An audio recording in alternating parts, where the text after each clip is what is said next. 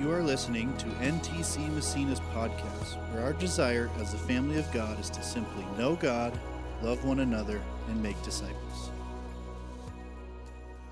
Isn't worship always wonderful? It's always good to reorient our hearts and our minds. I think that's a lot of what that does. It reminds us who God is, reminds us of our place and how He views us. So, um, if you weren't here last week, you should possibly go listen to the message from last week. And uh, I'm going to kind of go back a little bit here today just to kind of keep talking about this. So, last week we talked about, well, the message was about being transformed still, but we talked about Uganda. And we talked about what we're going to be doing in Uganda moving forward. And so, I wanted to um, start by showing you a little bit of the world, if we can, hopefully, in a moment. So, if you guys have cards in your back, all right, there we are. This is this is Google Earth. You guys ever use Google Earth? It's it's pretty cool, actually. This is an old picture. It makes uh, makes some things look ugly, doesn't it? um, anyway, so this is us, New Testament Church. This is what it's. Here we are in Massena. So why don't we zoom out, Jay? Um, so we all know where we live. Keep going. Go for it. Here's Massena. Zoom out. Starting to see the North Country as a whole. You know, we often pray. Go down just a little bit, Jay. We often pray um, specifically as NTC we always say from the Canadian border down to 90 and from 81 to 87. And kind of that whole square you're seeing there, the two routes and, and down and above, there's a million people in that corridor. A million people. It's actually been that way for a long time. You know, some adjustments have happened, but it's pretty much the same amount of people in, in the North Country, in upstate New York, um, that's been there for over 20 years, really. And so we've been praying for these million people for as long as I can remember. You know, we just had an awesome meeting this last week uh, with some of, it was Don and Bruce McCauley and uh, Justice and a few other folks. that we've just been praying for the North Country together, what it looks like to church plant together. But honestly, the vision that we've had has always been the vision that Don Curry has imparted into us. Um, for many years, 25 years, he was our pastor. And, and so this is what we've been praying for. But you know, part of the vision of NTC is that we be, we're believing for the North Country and beyond. That's what we say. Because we just want to be open wherever God leads us. Well, over 10 years ago, he led us to Uganda with many circumstances. I kind of shared some of that story last week. And so I want, to, I want you to be able to picture where we are. So obviously, there's New York, North America. And we're going to spin over You can see just above is Europe there. And here is the giant continent of Africa. So Uganda is pretty much very central in north to south, a little bit on the east side. So we're going to zoom in on Uganda. I want you guys to understand where we always go when we fly over there. So it's if you go by as the you know crow flies, it's over 7,000 miles from Massena to Uganda. Now, Unfortunately, the crow doesn't fly that way. So when you get in an airplane, you fly about 16,000 miles. Um, because you go way up north. We usually end up in the Netherlands, and then we kind of come way back down, and actually, it's usually two or three flights to get there. Sometimes we land in, in uh, Turkey and then come down to Uganda, but there's nothing directly there. So, this is Uganda. And when we fly in, you see Lake Victoria is uh, largest lake in Africa, and it's all in that bottom uh, southeast corner of Uganda. And you can see right where his arrow is, that's in Tebe. Entebbe is the, pretty much the only airport in all of Uganda. It's where you land. And then we drive from there to Kampala, and that's maybe an hour, that little space there. Um, just, just really, luckily, luck, it's an hour if we're lucky with traffic, because traffic there is, um, yeah, it's a special thing. So, Kampala to Gulu, do you guys see Gulu? So he's going to start zooming in on Gulu. So Gulu is 208 miles from Kampala, from their main city.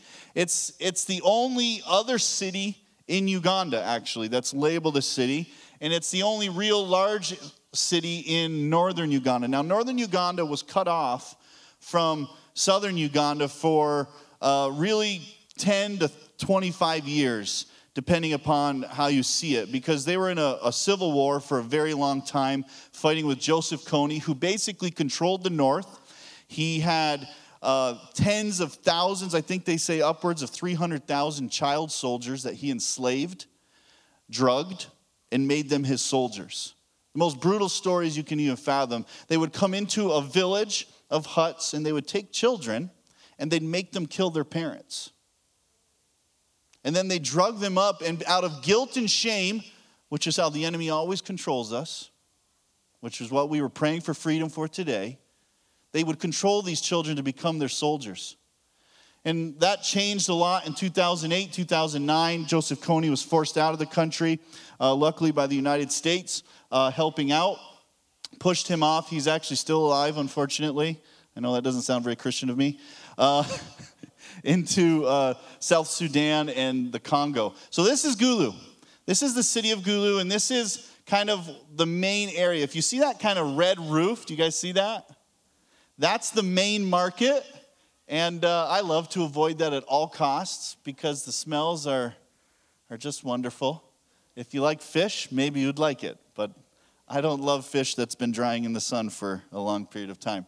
So um, that's the main area that we spend a lot of time in in the city, kind of the, the central area. Now let's zoom out a little bit.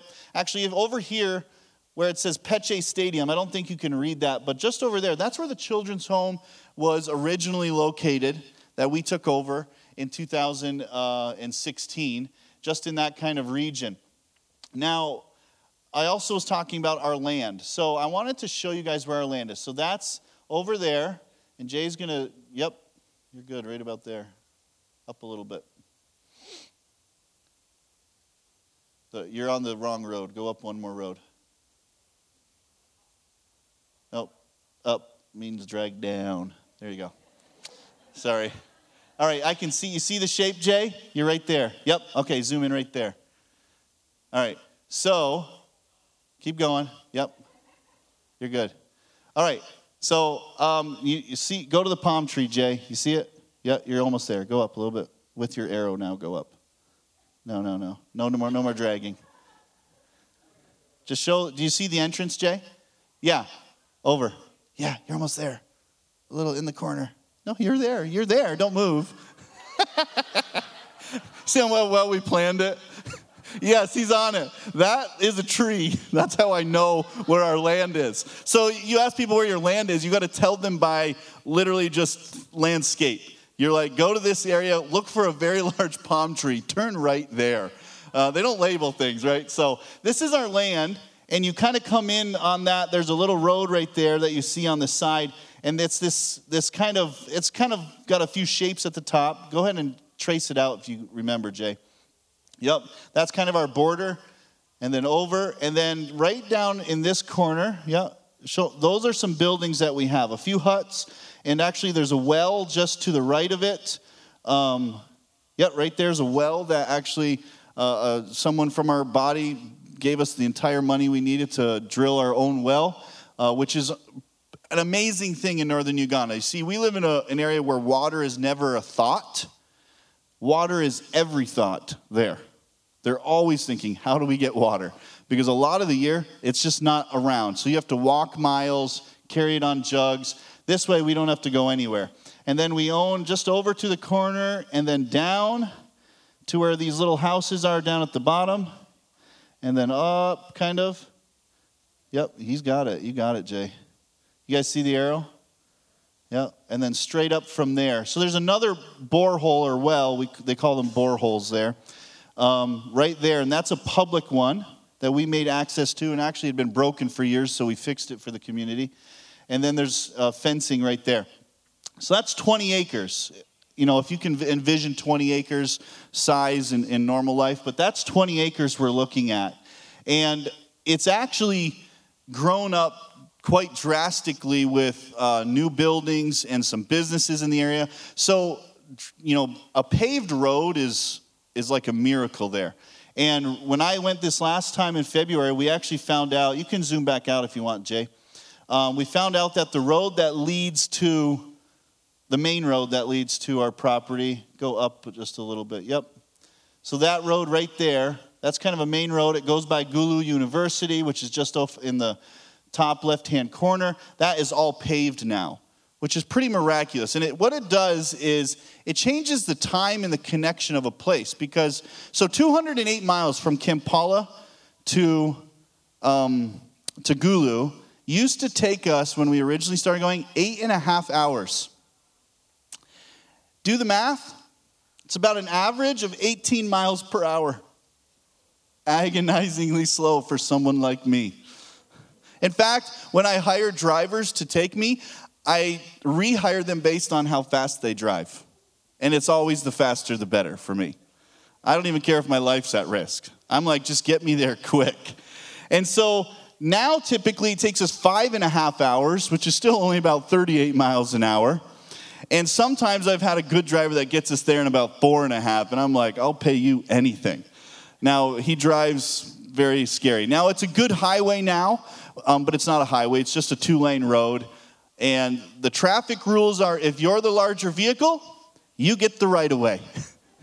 and so, even if there's oncoming traffic and you're going slow and a large vehicle comes behind you, they don't care. They go around you. And the oncoming traffic, if they're not if they're smaller, they have to move.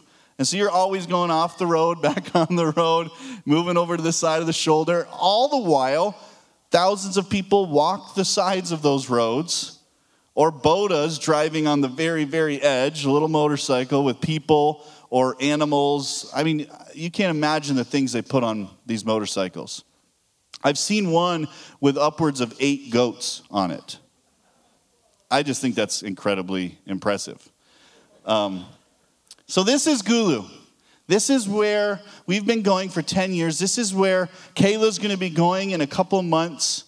And this is where we're investing some of the future of what we believe God is calling us to. And the first thing for us to do to secure the land that we just showed you is we need to build a fence. We've had some fencing. Uh, neighbors have, you know, courteously cut it down and sold it.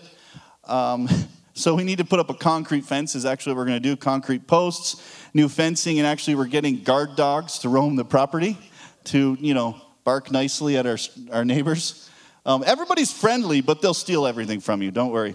So, so we need to raise some money for that land. And I, the quote I got, I just rechecked it this week, was $13,800 to fence 20 acres with basically an eight foot high chain link fence on concrete posts. Um, and we already have uh, an employee that we pay. His name's Richard. He's been living on our, our land for probably four years. He's been doing farming there um, and different ministries that have been on the property through a few other church friends of ours. And so we want to secure this land. And one of the things that we asked you guys to do is consider how you're going to get involved with Uganda. And so we have these cards in your seat backs in front of you. And if you don't have a card in the seat back in front of you, the ushers have them. You could raise your hand. And this is what I want I want all of us to be involved. And there's no excuse. You can pray, you can give, or you can go. Pray is the cheapest one. So at least sign up for that. But you can give and you can go, and there's some things you can give to. One is fencing our land, and one is we need we want to support Kayla as our missionary being sent there. She's going to be wanting, looking to raise a thousand dollars a month to make sure that she's covered as she lives there. It's not super expensive to live there. That will take care of all of her needs. And so we're looking for people to commit to that giving. We're looking for people to commit to the investment on the land so that we can see God do something incredible. And then we're looking for people to go. And so we're going to have short term trips soon available for you to sign up. Say, I want to go. I want to see what we're doing. I want to see what God's doing in Uganda. I want to see how we're a part. And then I mentioned last week, I'm going to be taking a trip in November, December. And I specifically want to take people on that trip that are saying, I will explore moving my life there. And I think that's probably a very terrifying notion. It would be for me. And I've considered it many times, actually. I, have I've loved Africa for many reasons. I have love hate moments with it, but I love it because I love seeing God do things in people's lives. I love seeing people who have nothing so desperately knowing they need Jesus. You You see, in Western culture, unfortunately, we try to fill all our needs with everything else first. And then when that doesn't work, we're like, maybe God. Whereas they don't have those things. They don't have all the amenities of life that are available to us. And so they often run to Jesus just out of desperation. We all have that same desperation, we just cover it better. And so it's really incredible opportunity. So um, as you, if you guys have these cards, why don't you pull them out right now? Wave them at me. Wave them at me. Awesome. If you don't have one and you want one, you can put your hand up right now, and they will pass them out. There's some people with cards. Put your hand up. All those that are desperately wanting to move your entire life to Uganda. No, I'm just kidding. Pray, give, or go, okay? So we're all gonna get involved in this. I wanted to show you guys that. We're gonna kind of keep updating you.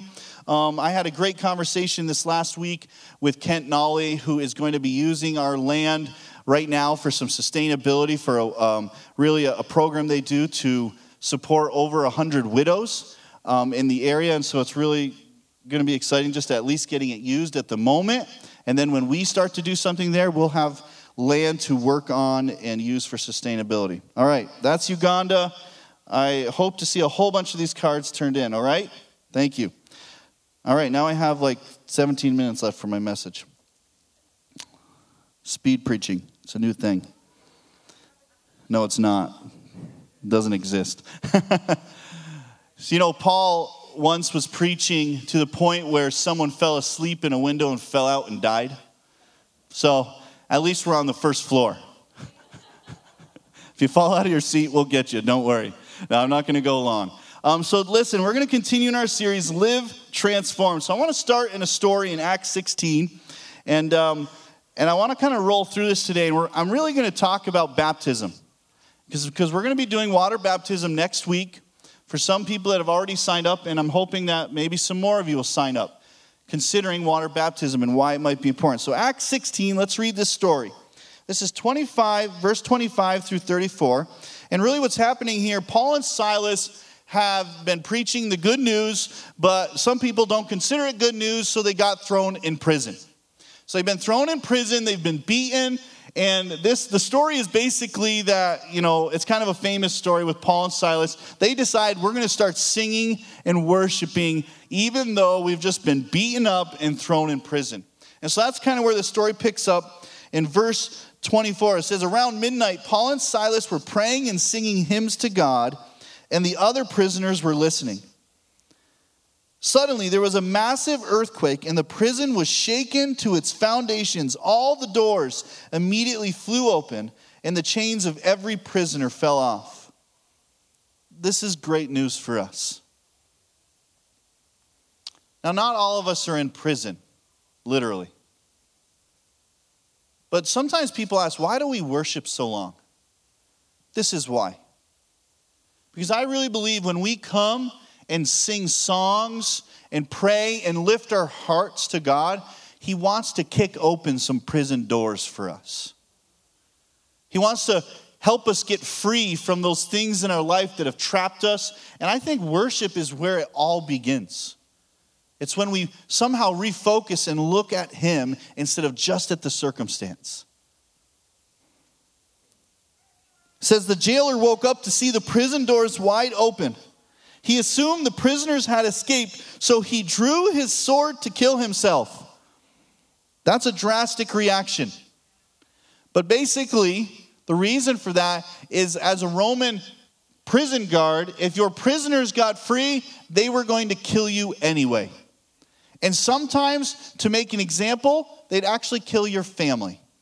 So he thought it was a noble act for him to kill himself in this moment to save his family. That's what was taking place here. He's not just like a really depressed guy and like, oh, I guess I should do this. This is like a really harsh world he's living in. And so he draws his sword to kill himself, assuming they had all escaped. But Paul shouted to him, Stop! Don't kill yourself. We are all here. Okay? The jailer called for lights and ran down to the dungeon and fell down trembling before Paul and Silas. Then he brought them out and asked, Sirs, what must I do to be saved? This is a really incredible story. You know, let's not take for granted they were singing, earthquake happens, prison doors are opened. Now, they could have just ran, but for some reason they stayed. And I honestly think, I love stories like this because what it shows to me is that God cares about everybody's individual situation. Because God didn't just kick open the prison doors for Paul and Silas to run, He also cared about what was going to happen to this jailer. The guy who was in charge of them being in prison, who by all means, in their eyes, is the villain of the story, yet God opens these prison doors and thinks about the jailer. Because the whole rest of the story is about the jailer. So the jailer realizes they haven't left. He's excited. He doesn't have to kill himself. And he runs down, he finds them still in there, and he asks this amazing question What must I do to be saved? Now, in that question, I'm not sure he fully knew what he was asking. Now, we can look at it as a, from a very spiritual point of view because we use this terminology being saved, being born again. But I don't think he's being spiritual here. I think he literally is asking, you, what, how, how do I get to stay alive? He was just about to kill himself, remember? In his mind, his life was over. And now he's faced with these people who he sees some incredible miracle take place, and he asks them, What must I do to be saved? Now, I don't think he's even thinking about eternal life in heaven. I think he's thinking about right now. How do I live through today? And they replied, Believe in the Lord Jesus and you will be saved. And then, listen to this, along with everyone in your household. You see, this is part of maybe what we wouldn't have understood just reading it from our point of view. He thought, if I kill myself, I'm going to save my household, but I'll, be dead. He realizes they're still there. He goes down, he says, How can I be saved? Meaning, how can I still live too? and they say, Believe on the Lord Jesus Christ, and you will be saved, and so will all your household. See, it wasn't some ethereal, you know, eternity thing going on here that this guy was asking. He's saying, Right now, how am I going to be saved? Because if you guys leave, or if they find out that all the jail cell doors were left open, I'm probably in trouble, and so is my family. So he's asking a very very real question for his life in that moment. And he says, Believe on the Lord Jesus Christ, and you will be saved along with everyone in your household. And they shared the word of the Lord with him and with all who lived in his household. So we don't really see what happened, but I'm assuming they left and they share this good news about Jesus, the Messiah, the one they've been looking for and waiting for. And, and the whole thing probably happens. It says, with all who lived in the household, even at that hour of the night, the jailer cared for them and washed their wounds. Then he and everyone in his household were immediately baptized. He brought them into his house and set a meal before them, and he and his entire household rejoiced because they all believed in God. So this is really an incredible story. Yeah, it's about Paul and Silas getting free, but I think it's a little bit more about the jailer. The jailer who thought his life and his family's life was over, who is introduced to the story of this Messiah who's come to save them. And I love that because he has no background in Christianity or exposure to church, he just believes them for what they say. He believes when he says, Yeah, if you believe in this guy Jesus, you will be saved in your household. And so they do. But then they do this act, this thing that we've talked about at times, and maybe many of us have even gone through baptism. It says, And they were immediately baptized. And I wanted to talk about this morning, I love that story, but I want to talk about why is baptism important for us? And we kind of see a scenario in this guy's life and his family's life. There's this, this place of realization that his life is over. And I kind of liken us all to this. Usually, coming to Jesus starts because we realize our life is over in some way. Usually, people come to God when everything else has failed, when you feel desperate, when you're ready to plunge the sword into yourself. We're all just like this guy. We come to Jesus when we realize life is over.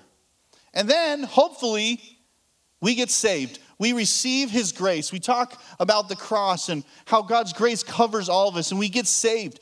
But too often, we stop there. That's what this whole series is about living transformed. And I love how with Paul and Silas, he, they immediately say, okay, but listen, saved isn't enough.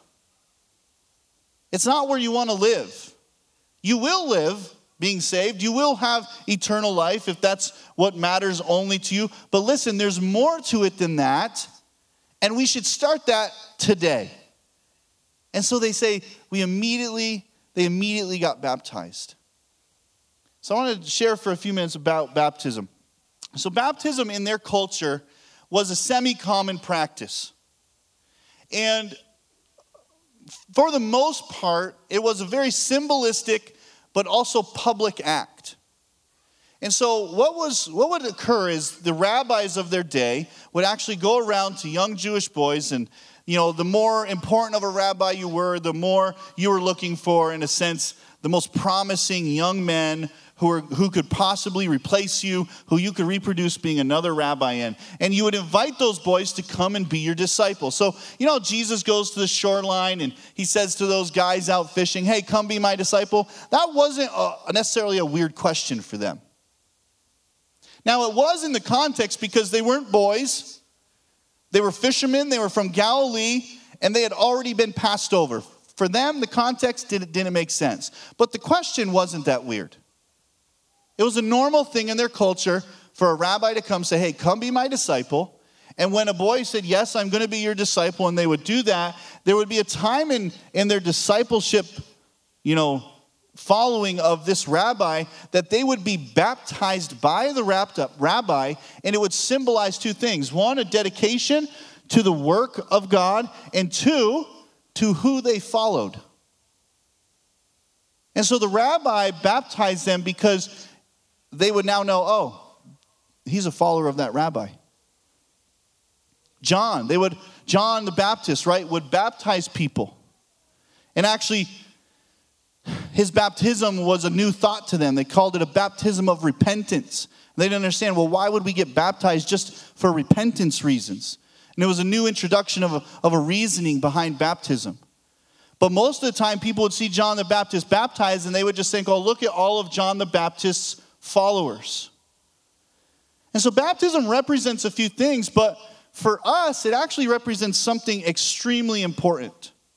So we're going to return we're going to turn to Romans 6 now. Romans 6. I'm actually going to read almost this entire chapter. I won't take very long doing it. So follow with me. It says, so this is Paul and he's writing to the Romans and you know why I love Romans? The, the, the book and uh, the letter really to those people is because it's written in a way that that is more to you and I than, it, than the other letters. And I'll, I'll explain why. The reason Romans sometimes speaks to us a little bit easier is because we're not Jewish. And our culture and our background wasn't Jewish. So some of the other letters are, are to maybe Jewish people or to other contexts, but the Romans were oblivious to Christianity. And so when Paul writes to them, he's very, very straightforward about what it looks like to follow Jesus and what Jesus has done for us. And I appreciate it because it, it really lays some things out perfectly. So he says this in, in verse 1, chapter 6, after a long explanation about sin and righteousness and grace, mostly about grace in chapter 5, he says this Well then, should we keep on sinning so that God can show us more and more of his wonderful grace? Of course not. Since we have died to sin, how can we continue to live in it? Or have you forgotten? And this is where this is important for us today. That when we were joined with Christ Jesus in baptism, we joined him in his death. For we died and were buried with Christ by baptism, and just as Christ was raised from the dead by the glorious power of the Father, now we also may live new lives. So, if you've ever been to a Good Friday service here, we celebrate the cross. Now, I think maybe sometimes we over celebrate the cross. But we celebrate the cross because it's the initial part of the resurrection. You have to die to be resurrected, you have to die to defeat death. And the reason that Jesus hung on the cross was not just even for those two purposes, but it says that he took on him all sin. And when that that word literally just means past, present, future sin, Jesus took on the cross and then he killed it with him. That's a good good thing for us. That your sin, the ugliest part of your life, the part that you don't want to put on Facebook. The part that you don't want people to see, the part that's deep hidden inside you that you try to hide from the world around you, the stuff that makes you uh, feel gross inside. I mean, we all have these things. He took that and he puts it on the cross and it dies with him. That's good news. So, death isn't a bad thing here. In fact, this death is a very good thing for us. And he's reminding the Romans, he says, Or have you forgotten that when we were joined with Christ Jesus in baptism, we joined him in his death? So, baptism's main thing for us today, I believe, is it's symbolic, but I actually think something happens. That when we go in this tank and it's just water, it's not special, and we're making this choice in our life to literally die with Jesus, but we actually get raised to new life. And that's the purpose of it. It's to say that all those things that were once us, it's old and it's gone. And now I get to live new life. And he actually says it this way We joined him in his death, for we died and were buried with Christ Jesus by baptism. And just as Christ was raised from the dead by the glorious power, now we also may, I love this, we may live new lives. You now have permission to live a new life. And this is maybe where we get some things wrong. We think it's automatic. We think because I went through a certain action or because I said a certain prayer that automatically I'm going to be transformed. But the truth is, we have to let it happen. We have to let God work in us transformation. So even baptism is this almost initial moment where, where we are saying, okay, God, I want those old things of my life to die, and I want to be this new person. I want this new life you have for me. But he's really saying, yeah, you just have to let me do the work. You have to let me do this in you. And it says we may live new lives. We'll keep going down. I'm going to jump down to verse 7. It says, For when we died with Christ, we were set free from the power of sin. So when we go through the waters of baptism, when we received his grace, is when we, in a sense, died with him, it says we were set free from sin. And since we died with Christ, we know we will also live with him. That's the resurrection part. That's the new life part. 2 Corinthians 5:17 says this, this means that anyone who belongs to Christ has become a new person. The old life is gone, a new life has begun. I think sometimes in Christianity we just try to come to that place of salvation, the saved part. The part where the jailer just says, I just want to live. And it's good, it's necessary, it's absolutely necessary for eternity. But then there's transformation that God wants within us and through us after that. And I think the initial part of us saying, God, I don't want just salvation, I want a transformed life, I think that's the initial part of that is baptism. You know, even Jesus in Matthew 9 says he comes to John the Baptist. And he says, Baptize me. And John, of course, argues with him because John realizes who he is. He says, You're the Son, you're the Messiah. I, I should not baptize you, you should be baptizing me. And Jesus argues back and says, No, this is what the Father requires of me. And so Jesus gets baptized.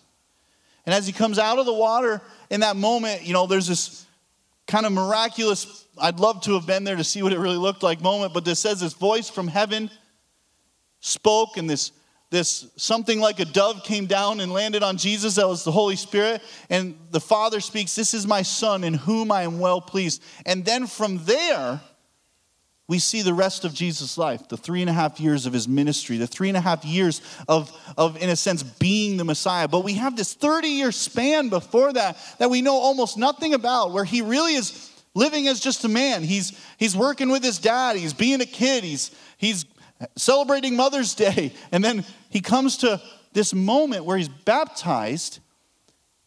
The Holy Spirit comes down, the Father speaks over him, and then we see Jesus the Messiah show up. There's a transformation that takes place in that moment. Now, he was always God. I'm not preaching some weird thing here. But I'm saying there's something that initiates when we get baptized. And I think for some of us, we come to salvation and we want a new life, but we haven't taken any further steps to say, I want a transformed life, and we get disappointed. We're like, Jesus, where are you at? How come I'm still struggling with this thing? How come this, this circumstance in my life won't change? How come I still keep living in this same old cycle of life? And he's like, Yeah, how come you keep doing that? Take another step forward. Get baptized. Let me transform you. Let me change the way you think. Let me turn you into a new person. It's not just about that salvation moment. And he's calling every one of us there. You know, Paul writes a little bit further. I'm not going to go to that scripture, but he talks about basically that there's, in a sense, we'll never quite arrive until we arrive with Jesus. And so there's this constant transformation that needs to keep happening. In a sense, we got to keep walking forward. Jesus, transform me. Holy Spirit, change my heart, change my mind. God, renew me, make me a new person. God, I'm struggling in this way. But yet we get caught in sin, which we know what that is missing the mark in our life, missing the design God has for us, not just a list of bad things. It's things that God did not design for us. And when we choose those things we get caught living in those ways, in this cycle of life, and we can't find our way out, I think God's trying to beckon us hey, come on, let me transform you out of that. But you got to take a step. You got to take a, you got to move. You got to be willing to die a little bit. Second Corinthians, or uh, actually, let's turn to John 12. We'll see what Jesus says about this.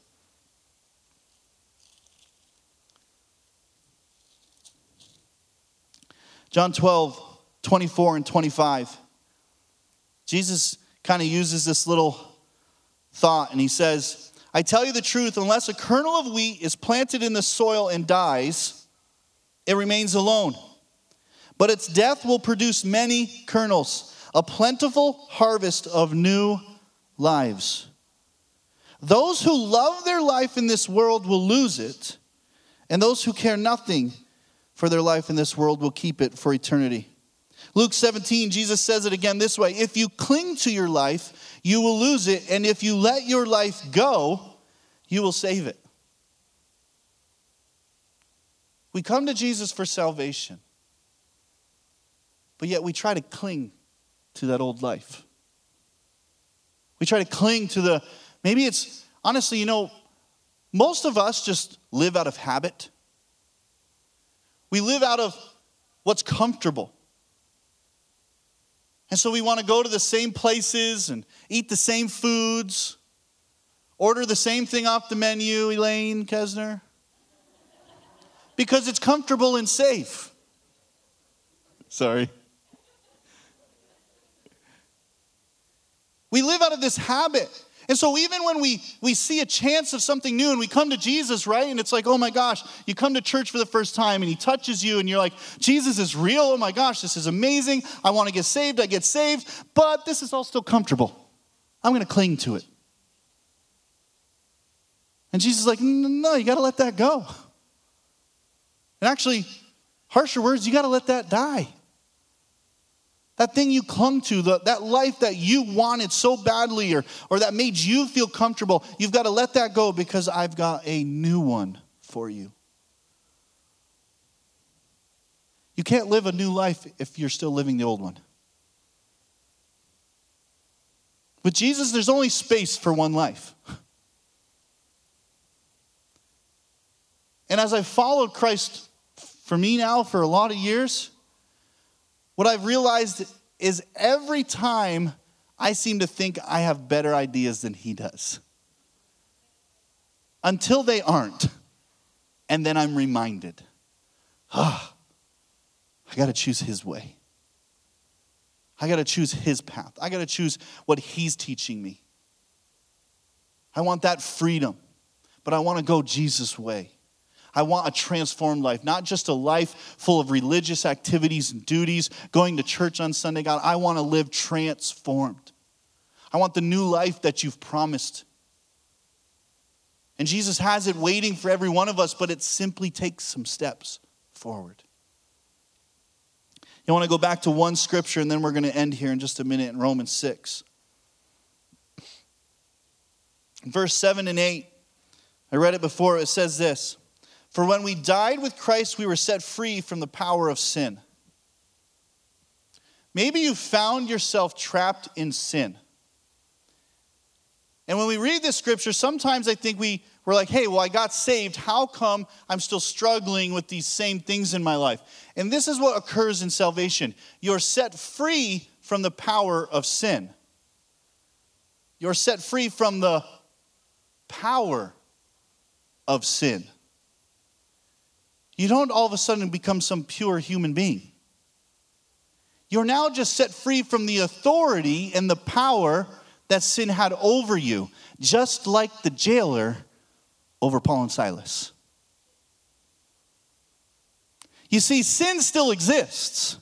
It's still there around us, trying to beckon us into that life again.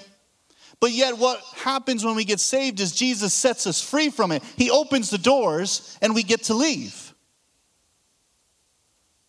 We're set free from it. The jail is still there. The doors are still on the hinges, actually. And we can actually remain in there. Now, it's funny that they remain in there for a short period, but they actually have to leave to be free. You see, power, when you read in that scripture and, and some of the, the background definition, it says this the capacity or ability to direct or influence the behavior of others and authority over someone. So when Jesus breaks the power of sin, he didn't necessarily just break sin. And I think we come a little bit disillusioned, like, oh, God's going to take all the desire for me to do bad things away. I wish. But he is going to break the power of it.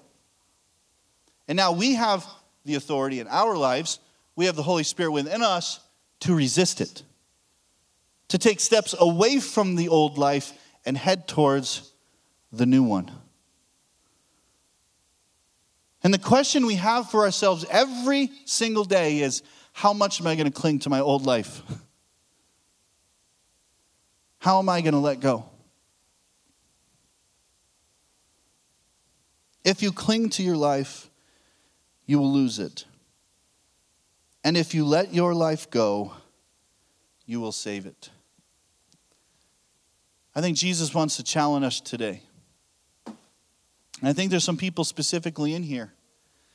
You've been saved for a while. You want to follow Jesus. You've already made that choice. But for some reason, that's, that's all it's been. Well, there's another step. And I think it starts with baptism.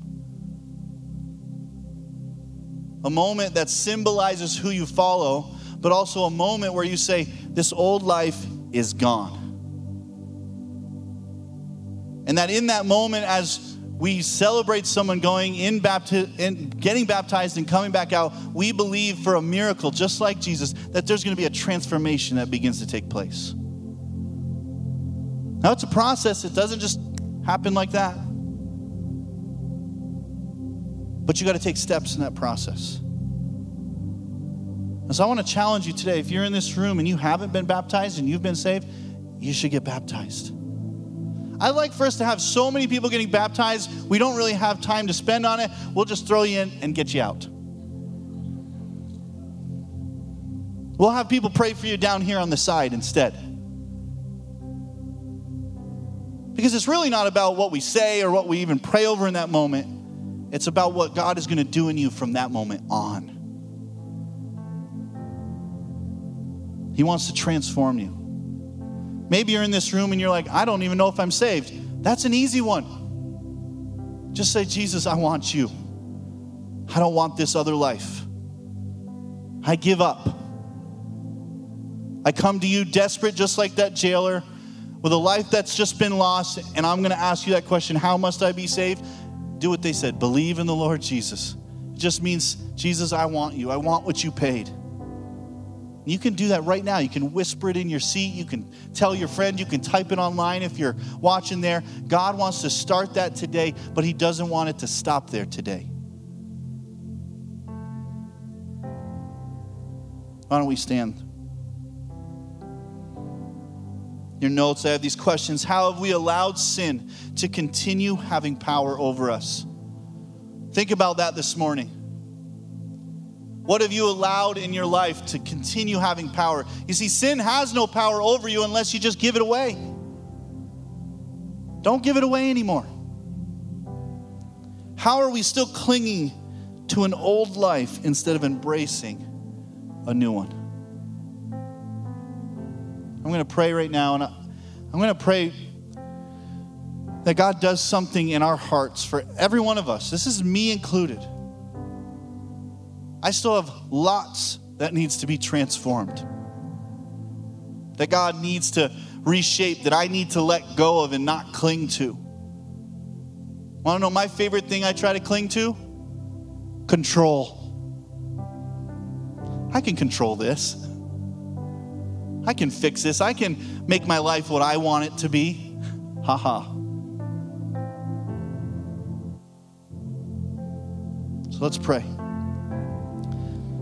Father, we thank you for what you've done for us, God. We thank you for what you're doing in us, God. But we also ask right now that no matter how many steps forward we've come towards you, God, maybe for those in the room or those watching online that are simply saying right now in these moments, Jesus, I want to follow you.